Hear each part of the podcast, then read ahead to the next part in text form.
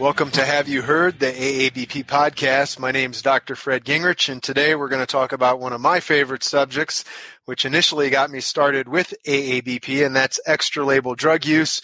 Uh, and we have several experts on with us today who are going to uh, walk us through this topic for cattle veterinarians. And so we're going to start off uh, with Kevin Jock. Kevin, go ahead and introduce yourself, please.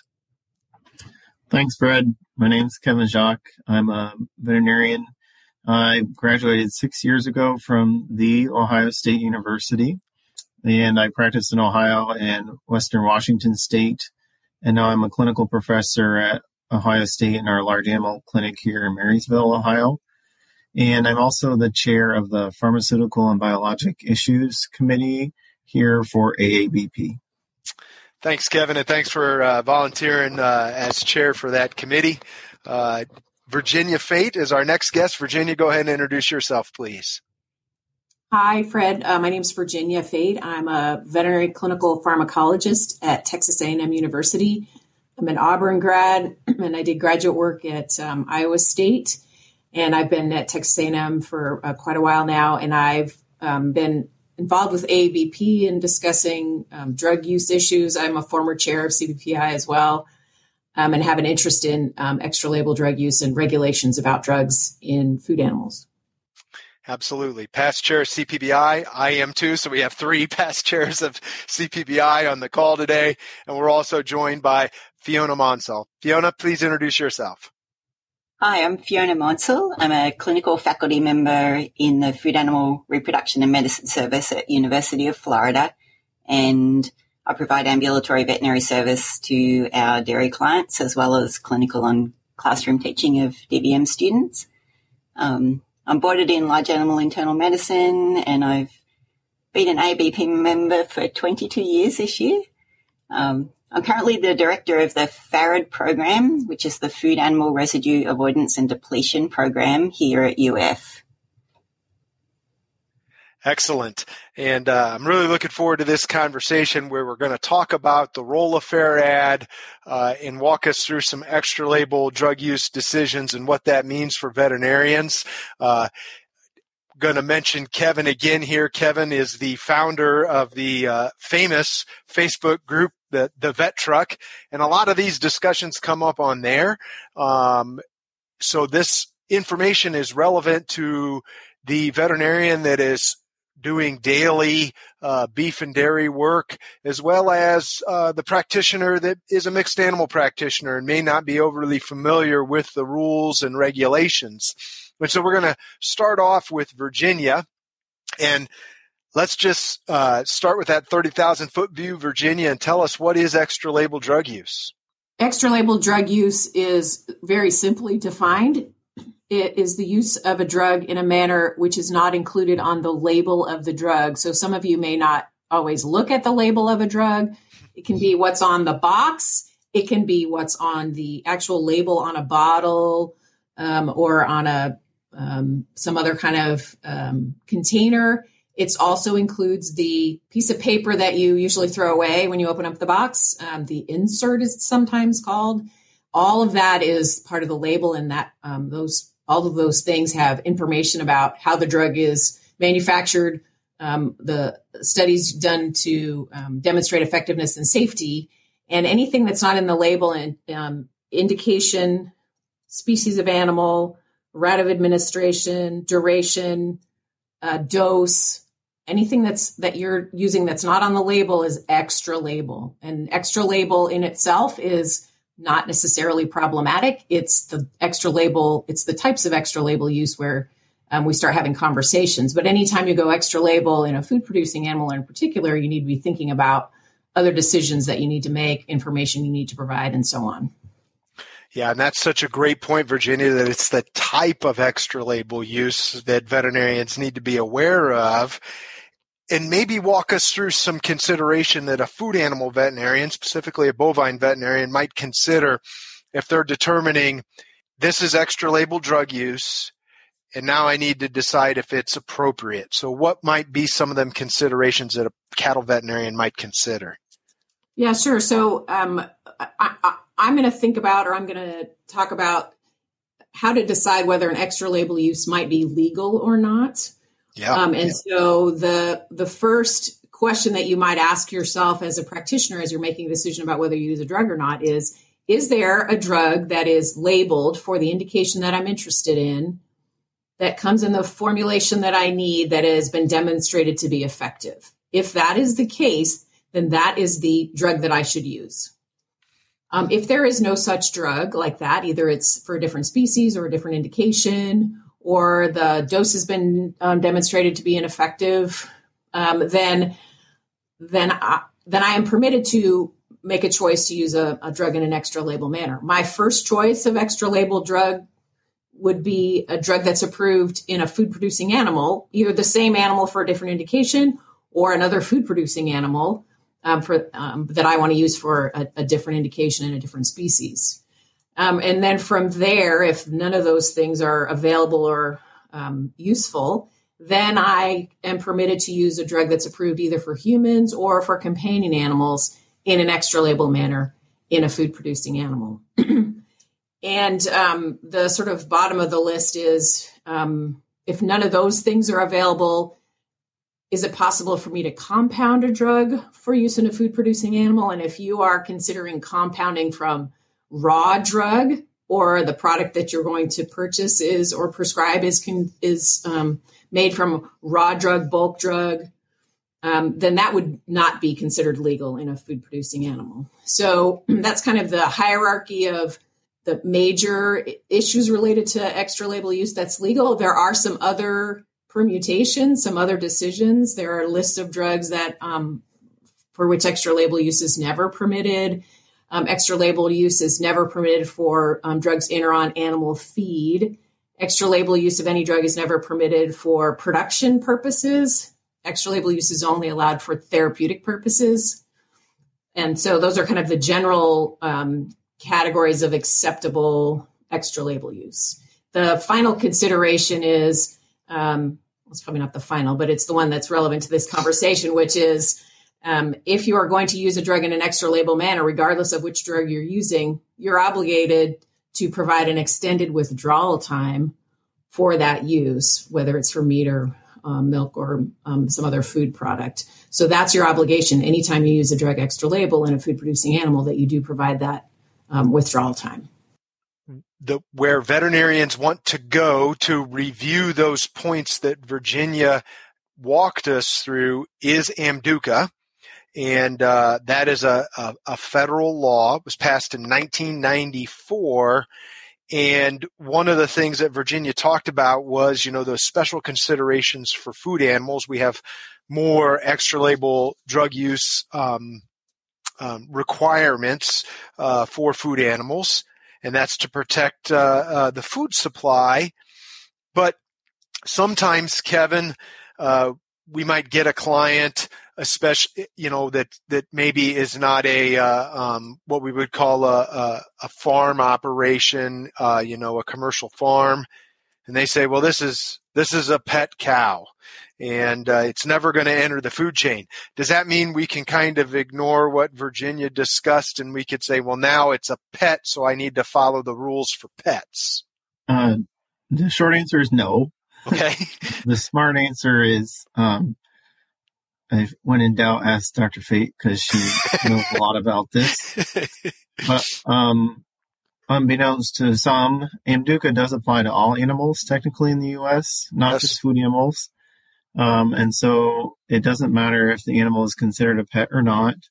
That means that we should follow all the rules and through algorithms through AMDUCA um, to make sure we're using extra label drugs. I'm sorry, label label drugs in an extra label fashion appropriately. So it applies to all animals. And uh, the problem is like we can never be sure if an animal, even though they say it's a pet, you can't always be sure. There was a a um, an example given that this lady had a pet goat or something that got a drug extra labelly, and then the lady owner passed away. Um, and the children didn't know what to do with the goat, so it actually had a residue um, and ended up at a auction and thus in slaughter, and then had a residue at slaughter. So you just never know. Um, and so you should always be clear to the client and always provide a, a good withdrawal interval when appropriate. Yeah, And that's a great point because a cow is a cow. It's considered a food animal. Uh, and the FDA even identifies different uh, production classes of animals. And where does that consideration come in, Virginia, when we're talking about extra labeled drug use? You know, we have a lot of antibiotics labeled for BRD and beef cows, or maybe something labeled for dry cows. How do we walk through that? Yeah, there's a there there's some several sort of complicated permutations there. Um, I think the biggest issue, um, well, let, let, me start with saying that um, the the the determining factor as to whether a drug use that you're considering is illegal or not is the Code of Federal Regulations that was promulgated uh, um, that that um, enacts the rule the AMDUCA law. So um, and Fred, if there's show notes, I can share the um, links for for where you find the, that information. But um, but the um, what the label says isn't necessarily a legal um, restriction. So some labels might say not for use in um, dairy cows or not for use in pre-ruminant calves, and what that means is that a withdrawal time probably hasn't been determined or the safety of that drug hasn't been determined in those in that production class or that age of animals. so that's not necessarily a legal restriction the legal restriction comes from the code of federal regulations um, and so I, I, I, just want to clarify that to start with um, and then the where that becomes potentially problematic is if you use a drug extra label in one production class of animal, and then when that animal goes to slaughter, there's a residue, it's possible for the USDA, Food Safety Inspection Service, to interpret a level of drug that's found as legal or illegal depending on which class of animal it was found in. So if the if the drug was used extra label in a different production class, it's possible for the FDA to interpret that as as if the drug was not approved at all, and therefore any amount found would be considered a residue. It's a pretty complicated scenario, um, I understand, but I think it's um, something that should be considered when you're thinking about using drug extra label, particularly if you're going across species. It's a it's a goat and you're using a cattle label drug, but also if you're using a drug that's labeled for beef cattle in a dairy cow um, those kinds of considerations um, and discussions, for example, with FARAD, are can be really helpful.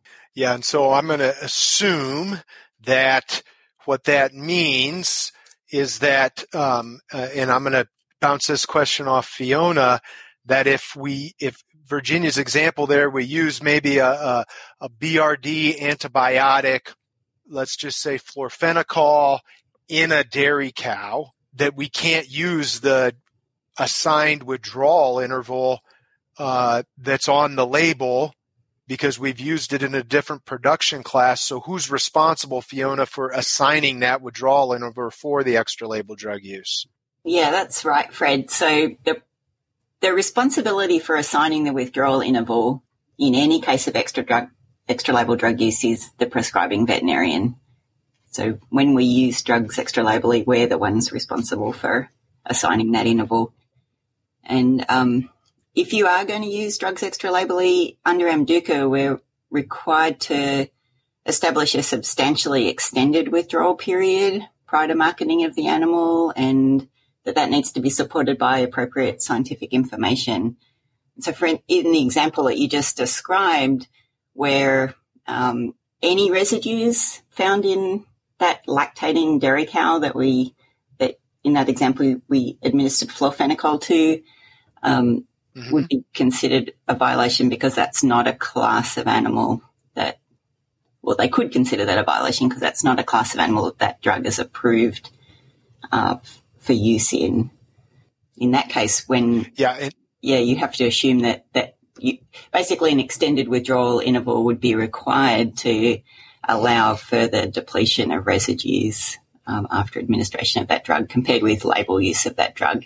And I think that that's something that our listeners need to really uh, get their heads around, and that is and understand, and that is that if you're using an uh, any drug extra label, which would be a production class that's different, a different route of administration, all those things that Virginia mentioned earlier, that you the veterinarian of record need to assign that withdrawal interval. It's not the same as what's on the the the package insert uh, or on the bottle if you're using it extra label because the tolerance is now zero and those um, withdrawal intervals are based upon the tolerances established. So uh, just always remember that. That's a very important tip that you need to to make sure that you're prescribing appropriate extra label uh, drug use withdrawal times. And we're going to ask Fiona to provide some comments on that a little bit later. But Kevin, you're on beef and dairy farms uh, every day working with the ambulatory service in Marysville. Uh, so we kind of talk about the veterinarian record in some of our guidelines and their responsibility for antimicrobial use. And that might make some veterinarians a little anxious that they're responsible for that. But should veterinarians feel responsible for that antimicrobial use on their client operations? So, the veterinarian record really should honestly take a lot of pride in being responsible for that. You have, um, you offer such a great opportunity for the client to um, kind of take care of their one of the items on their list of everything they do day to day, and that is being responsible for how drugs are used in an appropriate manner, um, and not only for extra label use, but maybe just for other reasons of using antimicrobials and reducing resistance too. So, but the veterinarian record is also in charge of in if you work in a larger clinic and maybe you have other associates that are um, and colleagues that are treating animals on one of your herds that you're a veterinarian of record, you're also responsible for what they might treat with. Um, and so you you should have some. I think uh, generally I have a lot of pride in just you know being able to help them and making sure that we're going through the motions so that they're using drugs in the right way. Um, and if someone else comes along and gives them a uh, maybe a different antimicrobial um, or even a different medication that I am aware of it and that I can um, ensure that we're not going to create a residue, either milk or meat, um, and it's used in the correct way. So it, I think that's an opportunity for practitioners just to you know offer that service um, as we you know we have maybe we have less dairy clients or less beef clients and but we can still offer more value to that client even though they might have more animals and we have less clients but we still ha- offer a great service that way I think that is such a great point, Kevin, that we should be proud to offer those services to our beef and dairy clients and help them uh, ensure appropriate uh, medication use.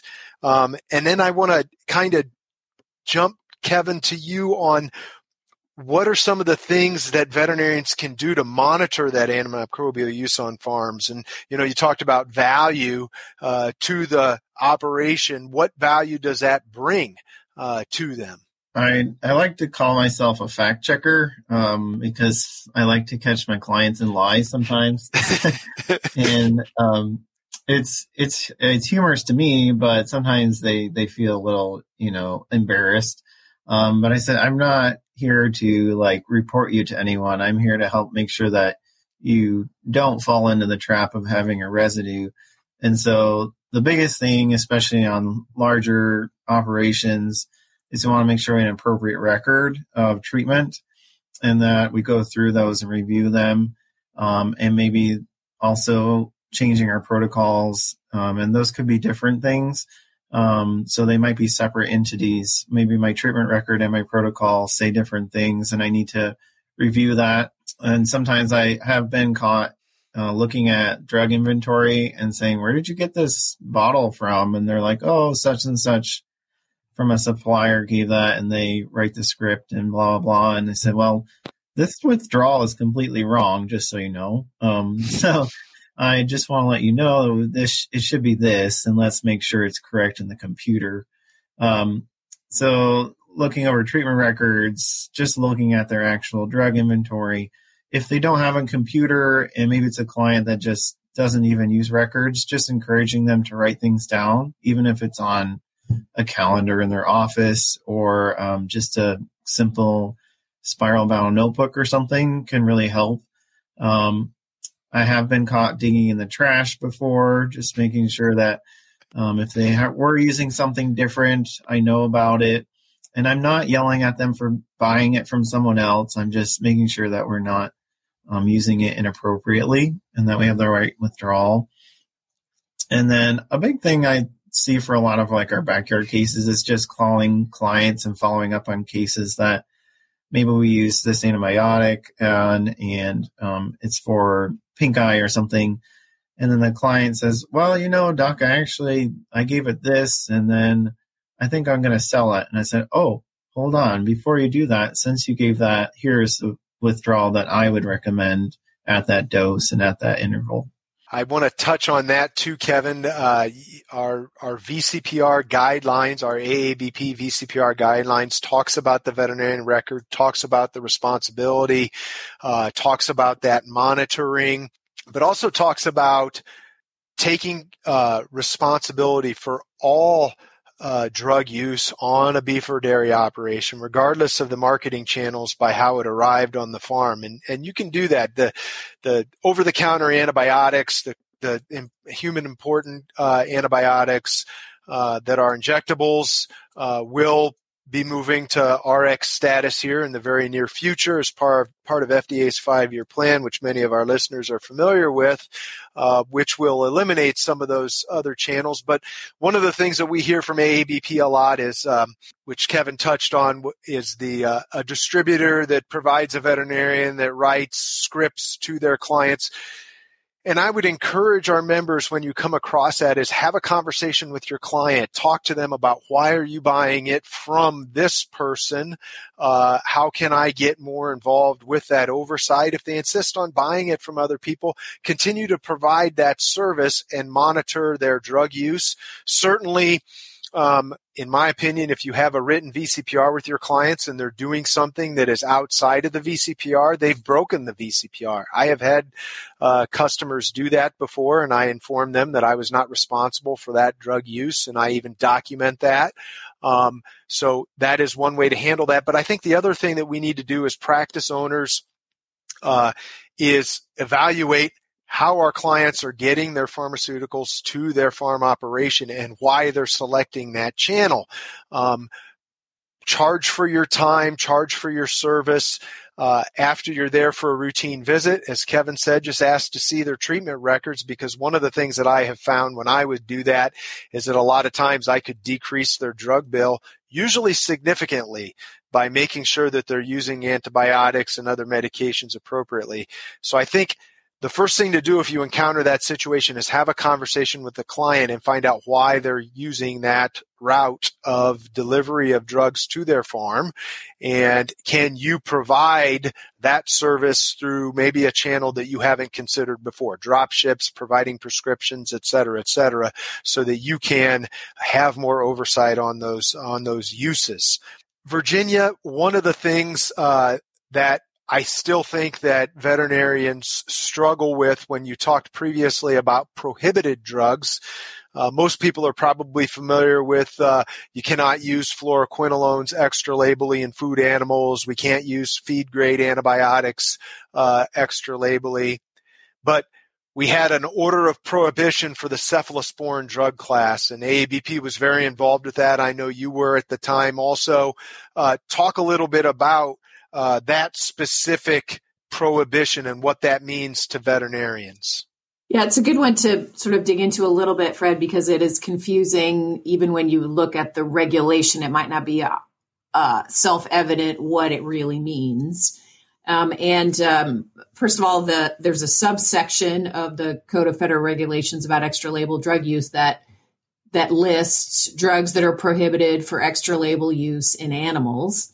And then there's a sub list under that that says, you know, these drugs, substances, and so on are prohibited for extra label drug use in food producing animals. And so, like you mentioned, chloramphenicol, clenbuterol, um, fluoroquinolones, um, and those kinds of drugs where it's pretty clear like if there's not a label for a food producing animal it shouldn't be used in that animal and that's pretty straightforward the cephalosporins are um, have, have a little bit more um, gray is not the right word but it's a little more complicated let's just say it that way so extra label um, cephalosporins are prohibited with the exception of one of a single cephalosporin cephapirin um, which the dairy um, veterinarians producers will be familiar with um, so cephalosporins, except for cephapirin, and cephalosporins only in the four major food animal species. So cattle, swine, chickens, and turkeys.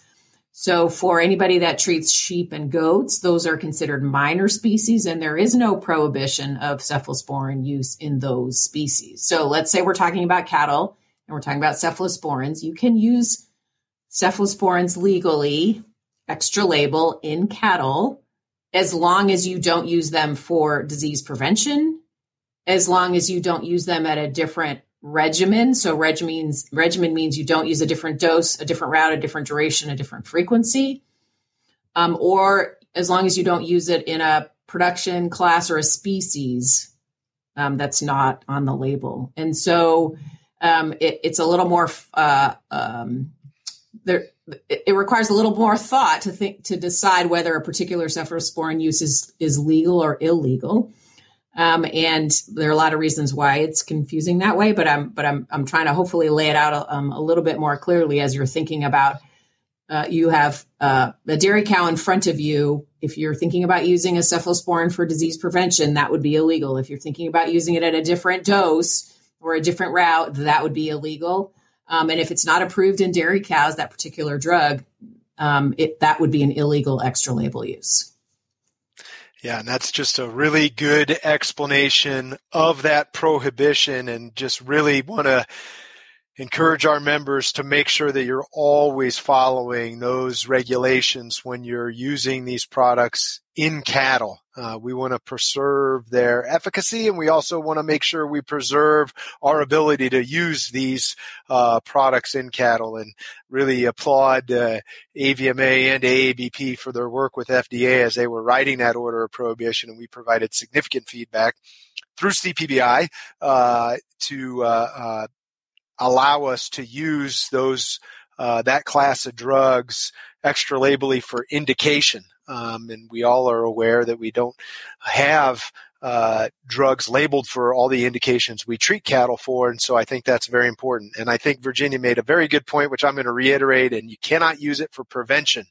Uh, and uh, so we want to make sure that if we have a herd outbreak of something, we have to understand that you cannot use the cephalosporin drug class uh, in that manner. It has to be for treatment.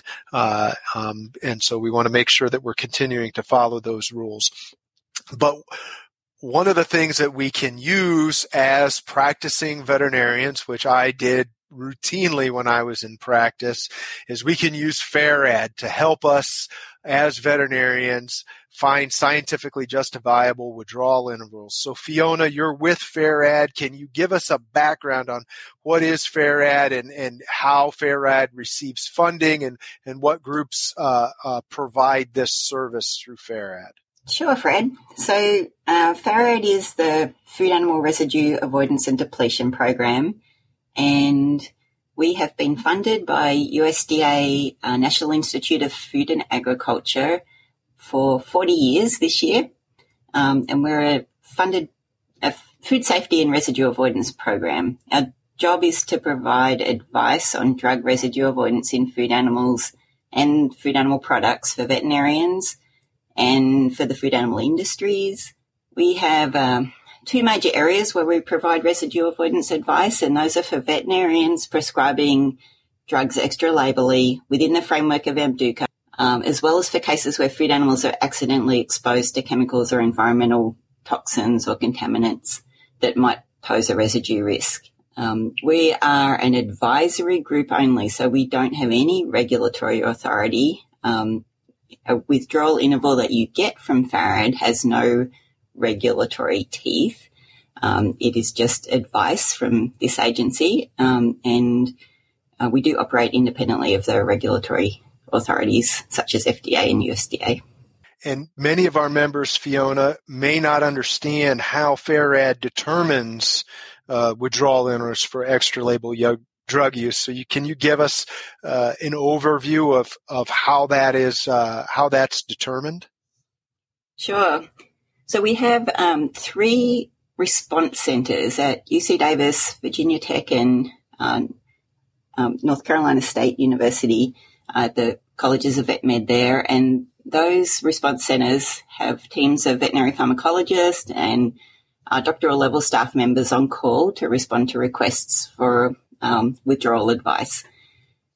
So when a when a request comes in, um, we have an extensive data bank on pharmacokinetics and other relevant information on drug use in animals, and we use that information as well as any other resources that are needed to calculate a scientifically based withdrawal interval estimate. Um, and that is for drug residues in that animal or its products to fall below the legal uh, limit um, or the detection limit of regulatory assays, whichever is relevant to that drug species production class combination. Um, we also do quite a bit of work performing in vivo studies to get adequate pharmacokinetic data. Um, and we use that data to develop models um, that help us in better estimating uh, drug withdrawal intervals. There is just insufficient data available for a particular drug or chemical in that species in question, and we may not be able to provide an estimated withdrawal interval and in those situations, or when we're only able to provide a really um, kind of imprecise estimate of the withdrawal interval, then we might provide advice on when and how the veterinarian could start testing the animal or, or population of animals for residues um, if testing is possible. We do have some uh, resources available on the FARAD website uh, on available tests um, that can be referred to in that situation. I will point out that our advice on withdrawal intervals to the veterinarian is only ever as good as the information we receive from the veterinarian. So um, that the, the detail the information that you send us when you put in a request is uh, really important. What would be important, Fiona, on that? So we've done recently some podcasts with some laboratory diagnosticians and uh, we hear from them that they get a, a, you know a bag of tissue and it just says beef cow with no history. So how can veterinarians, when they're submitting uh, that withdrawal information request online, and we'll provide a link to the FARAD website, how can they assist FARAD to make sure that the information they're getting back is accurate and helpful? First of all, using the online submission page rather than calling um, is helpful because it kind of prompts prompts you to enter the relevant data. Uh, you're more than welcome to call as well if it's a really urgent request, but it's it's very helpful to also put in an online submission. I guess include any information you can on factors that are likely to influence drug depletion in the animal, such as, you know, prolonged illness, concurrently administered drugs. The example you just gave from the diagnostic lab about just saying beef cattle or beef cow, you know, that, that if that's all we get, then that can be really difficult to provide a, um, a withdrawal interval that's accurate and relevant to that particular animal. If, you know, if our interpretation of beef is different than the veterinarians. Um, so production class, um, if it's a lac- lactating animal in lactation stage or even production level can be helpful in, in us, um, estimating a withdrawal interval to the best of our abilities. Um, if it's an instance of extra label drug use that is specifically prohibited under AMDUCA, then uh, we can help provide guidance for withdrawal for drugs that um, currently have a food animal label intolerance, such as administration of a cephalosporin drug by an extra label route. However, um, we're only able to provide advice in cases of accidental administration in those particular mm-hmm. cases. Um, so it's extremely helpful if if you are requesting extra label advice or withdrawal advice for a prohibited use of a drug. Um, if you describe the circumstances surrounding that case um, as in as much detail as you can when you submit your request, um, and you know that that helps us in knowing uh, whether we can provide you with a, a withdrawal interval if the data exists to um, for us to calculate that. I think you mentioned it, Fiona, and I, and I remember when I was submitting information online that, you know, we always, that, that, that FARAD always wanted to know the amount of drug given, the number of times given route, but how important is that body weight, uh, which we are probably all, um, depending on the day, good or bad at? Uh, how important is that when we're talking about that submission? Certainly, the, the more accurate you can be on body weight, um, the better.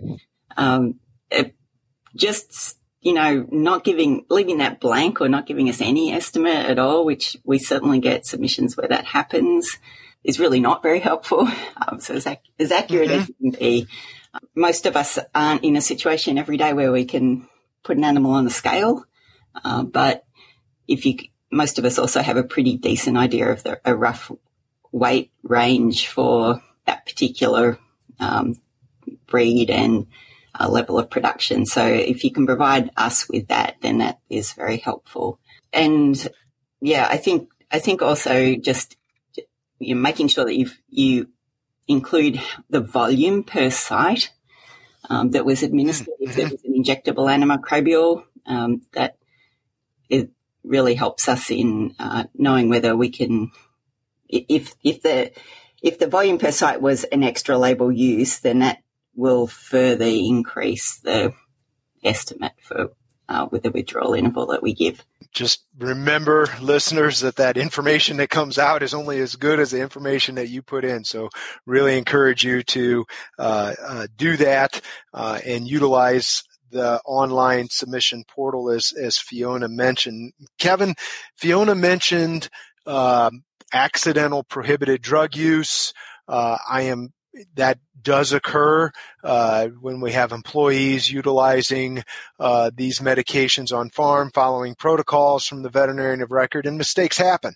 Uh, we could maybe use uh, uh, one uh, product and mistake it for another one and administered in the wrong manner or accidentally give an additional dose when we didn't realize that you know another employee gave a dose just an hour before uh, or we're using maybe a dry tube and a lactating cow accidentally as a practicing veterinarian, Kevin, what what would you do when a when a producer does that? How would you walk through that to make sure it doesn't happen again? Yeah, it's a great question. Um, this has happened to me in in the past, yes. so I can speak with some experience. Um, but the first thing is just to have a conversation with the client, trying to figure out what actually went down, what happened, um, who did it, why did it happen, what did we give? Did we give in the wrong place? And as you mentioned before, and that kind of stuff. Um, and then maybe we need to implement some training or retraining, either for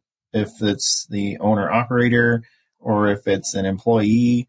Um, and maybe we just need to come and watch them as they're treating animals and just kind of review if things are going correctly. There's another opportunity for a value added service of making sure if we're processing cattle or if I'm dry treating dairy cows that I'm that things are going the appropriate way. I had a discussion with someone yesterday. They were on a farm and the dry treatment was being done in multiple different ways and not according to protocol. So it, it can occur, um, and it, it might be happening on your farm. You just don't know it. Um, so training and just reviewing and watching other things might be to like limit which drugs your farmers are and your clients are going to use. So, especially with the cephalosporins in cattle, um, they're named fairly similar. So maybe we want to limit to just one of those. Um, and we're just going to use this one and that one only for um, injectable treatments and then maybe we might use one other drug um, in lactating cows. You're kind of limited on, on lactating dairy cows, anyways. Um, but just picking one or two drugs, and we're only going to use these until we have a problem or something. That might be a good way practically. Um, and then other ways are reaching out and you know trying to train your other clients. Either that's through producer meetings, um, maybe it's a newsletter and then getting into social media and maybe even getting a TikTok for those older people who don't know what that is. Um, it's just a nice social media for really short videos. Um, and my wife has one now, and um, it actually is kind of fun. Um, and they they work really well for just kind of explaining something short, sweet, and you can put a little music, and they get accepted really well. That's good tip. yeah, and and I. J- I think that that's a great point, Kevin, and that we need to, as veterinarians, have those conversations with clients so we can. Everybody makes mistakes, but let's prevent future mistakes and work through those, and that is our responsibility. Um, I really want to thank all of you for being a part of this podcast. I think we've provided some great background information for extra label drug use, how to utilize the resources from AABP, as well as FARAD to assist you as you work with your beef and dairy clients to ensure that we're implementing appropriate extra label drug use. Imperative to that is for every practicing veterinarian that's prescribing or using medications on farms to make sure that you understand what is extra label drug use that Virginia talked about at the top of this podcast. Anything that's not written on the label is extra label drug use. Do not forget production class. Uh, in the cattle industry, we have uh, a variety of production classes. And if something is not labeled for that particular production class, that is by definition extra label drug use.